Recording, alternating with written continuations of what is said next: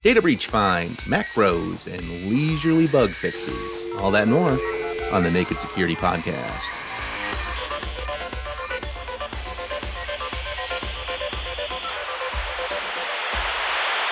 Welcome to the podcast, everybody. I am Doug Aamoth, and he is Paul Ducklin. Paul, how do you do? I'm very well, Douglas. Not that you're ever unchipper, but that was a super upbeat introduction, Doug. I'm guessing you've got a very excellent fun fact slash tech tip coming up. It's it's true. Thank you for the segue.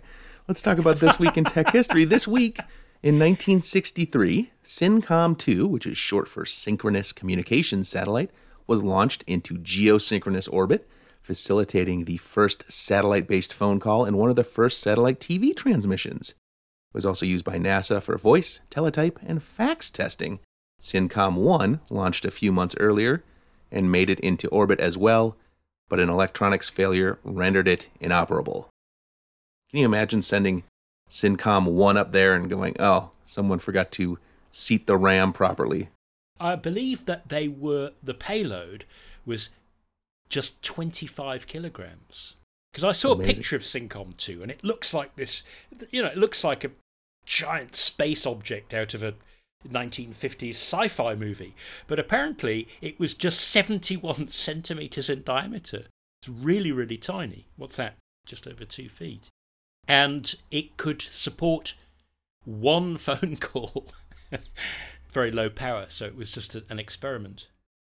We uh, talked about an Office macro security feature that people were asking for for the better part of 20 years. Microsoft turned it on, and then people commented that they didn't like it. So Microsoft turned it off, but said it'll be back sometime. And now it's back. That was quick. It was. When we spoke about this last on the podcast, Doug, I was very upbeat about yes, it's coming back, but you know it'll be a while. I was kind of imagining, you know, maybe it would be a sort of Easter egg for 2023, a literal Easter egg. You know, sometime in the northern hemisphere spring. I was imagining it won't be weeks; it's probably going to be months. And how long was it? Couple of weeks. Yeah. So 20 years to turn it on, 20 weeks to turn it off, and then just a couple of weeks to turn it back on. So good for Microsoft. If only, Doug, they had done it in 1998, however. So that's more than the better part of 20 years. That's well, that's better than 20 years. If they'd done it, say, the day before the Melissa virus came out, that would have been really handy. So that macros arriving over the internet would not have triggered unless you really wanted them to. Although, you know, I imagine in those days it wouldn't have been fully off. There would have probably been a button, allow anyway. And the big deal here is that there is no more allow anyway button. So it's not that it warns you this is a bad idea. Do you want to hoist yourself by our own petard? Yes, stroke yes. It's just sorry, macro came over the internet. You can't do that do we know if did they did Microsoft change anything meaningfully between now and 20 days ago when they had to turn it back off? My understanding, Doug, is that the main thing they did, and just reading this into what they wrote, is that they fulfilled their promise that they would document more clearly how this worked, why it worked, and most importantly, what you could do about it if you really wanted to have non local or non LAN servers that you treated as though they were local. Because people go, oh, well, I'm a small biz. I use like SharePoint, OneDrive, some cloud service. So I've got some like random domain name that was issued to me. But to me, that's a local server and that's my trusted corporate repository for stuff.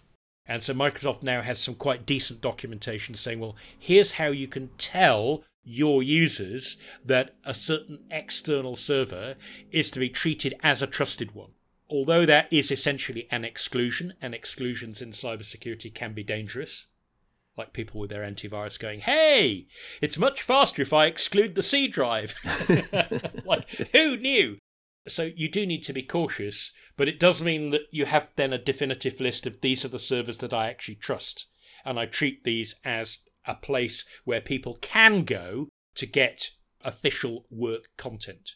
And that is very different from just relying on people not clicking the oh go on then she'll be right button every time they get a macro from anywhere on the internet what they did is they went out and produced a document that is fairly easy to read and gives a number of ways of telling your company this is what we trust and this is what we don't. So it's a slightly more formal way of doing it than just relying on people not clicking the right button at the wrong time. Okay, and we have links to those two documents in the article, which you can find on Naked Security. It's called Office Macro Security. On again, off again feature now back on again. Hooray. Um, and then moving right along to something that's not so fun. Uh, T Mobile had a big data breach in 2021, and they are now being ordered to cough up $500 million, which, after lawyer fees, shakes out to about $25 per victim. Yes, and it seems that that half a billion dollars, wow, that's a large amount, uh, is loosely split into two parts. There's $350 million that is part of a class action lawsuit, which you have in the US. We don't have those in the UK. My understanding is a class action, it's where anybody can join in and say, oh, yeah, I'm a, I'm a customer. And the idea is it means that if you were to sue and you would only get 40 or 50 or 100 bucks, then it would be too risky to sue on your own. So you, you band together, power to the people, and you, the lawyers go after the big company on behalf of potentially millions of people.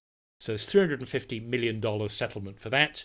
Unfortunately, there are so many claimants that it's only 25 bucks per person. After you take out the gulp, 30% of that 105 million of your United States dollars go to the lawyers. The hmm. rest go to the actual people who were T Mobile's customers. But it does show that there aren't zero consequences to a data breach. And whether you like class actions or not, there is this sense that people do get essentially injured when their data's breached, even if there's no obvious connection between the breach and them suffering identity theft. Uh, and then there's another $150 million. I don't fully understand how this works in the US legal system, but my understanding is this is essentially a commitment from T Mobile USA that they will basically spend that money on cybersecurity, whereas they might not have done so otherwise. And if only they had seen cybersecurity as a value, not as a cost beforehand. If they'd hmm. invested the 150 million up front, they could probably save the 350 million because they're spending both those sums of money now anyway. So that's probably the the better part of the outcome here is that they're being forced to spend on upgrading their security. The 25 bucks per person, great, whatever, but the uh, the earmarked money to upgrade their security is probably a good thing to come out of a bad situation. I'd say so because that's always the problem when you get a big fine of this sort, isn't it, for not doing cybersecurity properly? Is that, well, that's money that now cannot be spent on cybersecurity because it's gone elsewhere. Mm-hmm. I guess the flip side of that is that you can't just say, oh, well, wait till you have a data breach and then there'll be a massive penalty, but you get to spend it on cybersecurity anyway. Because that's almost inviting people to delay until they're forced to do it. So I can see the point that there's the carrot part and there's the stick part. Well, together half a billion dollars. And to all the people who like to say, oh, well, you know, for a multi billion dollar company, the chump change. really? Sounds like a lot of money to me. Yeah. I guess if you're a shareholder, you probably have a different view of just how mm-hmm. chump changey $500 million is. Yeah, it, it's a reminder that data breaches aren't something that you suffer and you report and you get shouted at and you get a nasty report sent to you and doesn't cost you anything. And like I said, and I know that working for a cybersecurity company, I would say this, but I'm saying it because I think it's true, not just because I've got something to sell you. You really need to think of cybersecurity as a value because customers are increasingly expecting to find that as part of what they consider the package. My take on this is I probably wouldn't have joined the class action suit, but I would very strongly have considered taking my business elsewhere as a different way of proving the point. Well, we'll keep an eye on that. That is T-Mobile to cough up $500 million over 2021 data breach on nakedsecurity.sophos.com. And we move right along to Apple patching a zero-day browser bug that we talked about from the Pwn2Own contest. So a little bit laggard as far as uh, the patch goes, but we don't know how bad it actually was on on Apple's side of the fence. Well, in fact, there were two browser related bugs fixed in the latest slew of Apple updates, which, in Apple's traditional way, are kind of like Microsoft Patch Tuesday in that they cover all possible Apple devices tvOS, watchOS, iOS, iPadOS, macOS, etc. But unlike Patch Tuesday, they come when they feel like it. And I think this one was actually on a Thursday, if I remember. so it wasn't even on a Tuesday, it just arrived. Now, Safari is patched by Apple in the operating system update for all supported operating systems except the previous and pre previous of macOS, where you actually need to get two updates one for the OS and one for Safari. So Safari goes to version 15.6. And what's interesting is it's not just that Pwn2Own zero day, which Mozilla famously patched the equivalent bug in Firefox within two days of finding out about it at Pwn2Own. Because if you remember at Pwn2Own, the same chap, Manfred Paul, is a German hacker. He pwned Firefox in a sort of double pwnage for $100,000, and he pwned Safari for $50,000. Mozilla patched their bug or bugs within two days, if you remember, but Apple took a couple of months to get round to theirs. It was disclosed responsibly, so we don't know, you know, how likely it was that anyone else would find it. But the other bug that was fixed in Safari was apparently the same flaw that emerged as that zero day in Chrome we talked about on the podcast not too long ago. I think it was a couple of weeks ago. A bug that was found in the wild by a security company that was investigating some suspicious behavior that a customer had reported to them as sometimes happens with managed threat response, you're looking around and you can see all the, the symptoms and the side effects of what the crooks have been doing, and you kind of think, where did it start? And sometimes it's obvious, oh, they logged in because you had a silly password, or they logged in because you'd forgotten to patch this, that, and the other server. And occasionally you can't quite work it out, you, but you might get lucky and stumble across that's a weird web page. Oh my golly, I found a zero day in the browser. And then it's a good guess that either a, a, very niche group of cyber crooks have got it, or you know one of these so-called lawful spyware companies, you know the, the people who do the government interception stuff, have found and they're using it in a targeted way. That was the zero day in Chrome, and Chrome fixed it. Turns out the same bug seems was in WebKit, Apple's code, and they took another two weeks to fix it and didn't say they were working on it. So uh, go figure. But that kind of makes this patch for Apple at least as important as any other we've spoken about. And I know we always say, don't delay, do it today. But in this case, there's one bug that we know somebody already found because they demonstrated it working 100% at Pwn to Own oh two months ago. And there's one that's related to code that was fixed by Google in Chrome because somebody found it being used for surveillance purposes in the wild it is interesting. You described the process by which Pwn to shows the actual contest without actually they take steps to not actually show how the attacks work while yes, the responsible disclosure process is going on. Yes, it was. It's quite amusing if you watch the video of Manfred Paul pwning Firefox. He obviously was very confident that whatever he'd put together was going to work, so that the camera's pointing at his face and the adjudicator's face, and then you see the commentator kind of sticks his head and said, "Here we go, folks." And there's a little timer. He's got 30 minutes.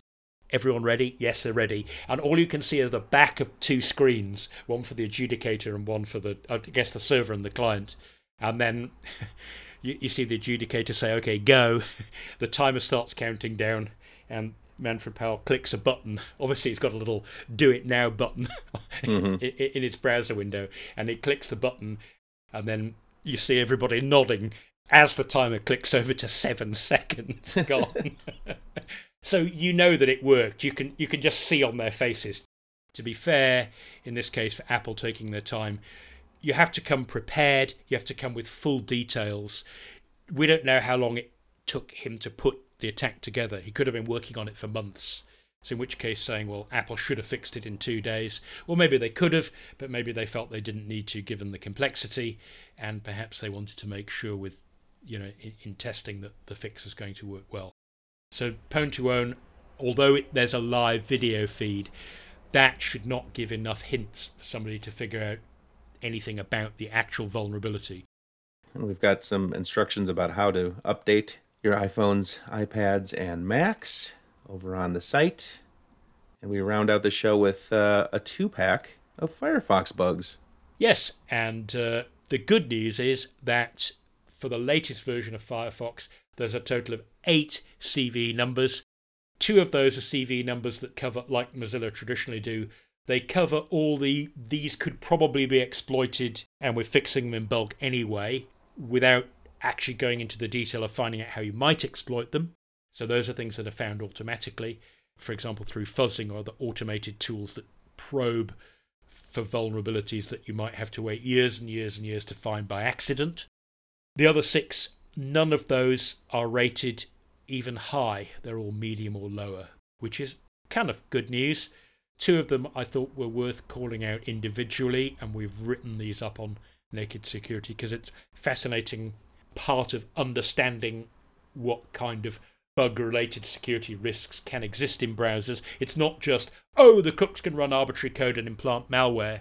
There are two bugs that relate to potentially allowing attackers to trick you into clicking something that looks safer than it is. And one of them is I guess, good old clickjacking, which is where you click on object X but actually activate object Y. The mouse position on the screen and where the browser thinks it is can be tricked into diverging. So you move the mouse and you click, but actually the click registers somewhere else on the screen.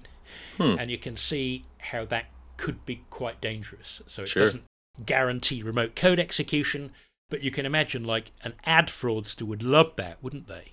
Yeah. They get you to click on no, I definitely want to decline. And in uh-huh. fact, you'd be racking up clicks to yes, I really want to view this ad.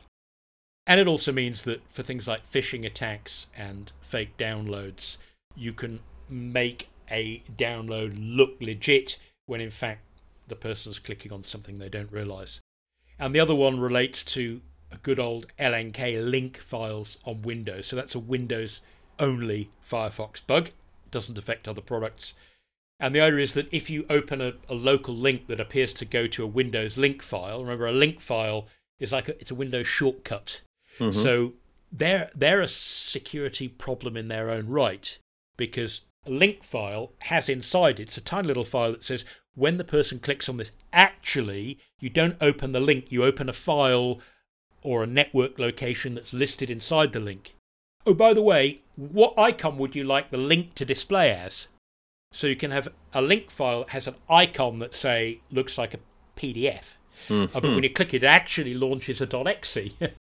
and in this case, you can take that even further. You can have a link file which you know, well, that's local, and so it's going to open a local file. But when you click the link, it actually triggers a network connection. And of course, whenever there's a network connection from a browser, even if nothing truly dangerous happens with what comes back, say remote code execution, every outbound connection gives away information, possibly even including cookies, about the current session, about your browser, about you, about your network location. And so you can see with both of those, it's a great reminder that it's really important that your browser presents you the unvarnished truth of what happens when you click on any point on the screen. That it gives you uh, an accurate and useful rendition of what will happen next, such as you will go off site, you will go to this link that you wouldn't have clicked if we'd made it terribly obvious. So it's important that the browser gives you at least a way of figuring out where you're going next. Anyway, these, these have been patched, so if you get the update, you will not be at risk. Excellent. All right, that is called Mild Monthly Security Update from Firefox, but update anyway. I found that more than mildly interesting, especially the mouse position spoofing with CSS transforms.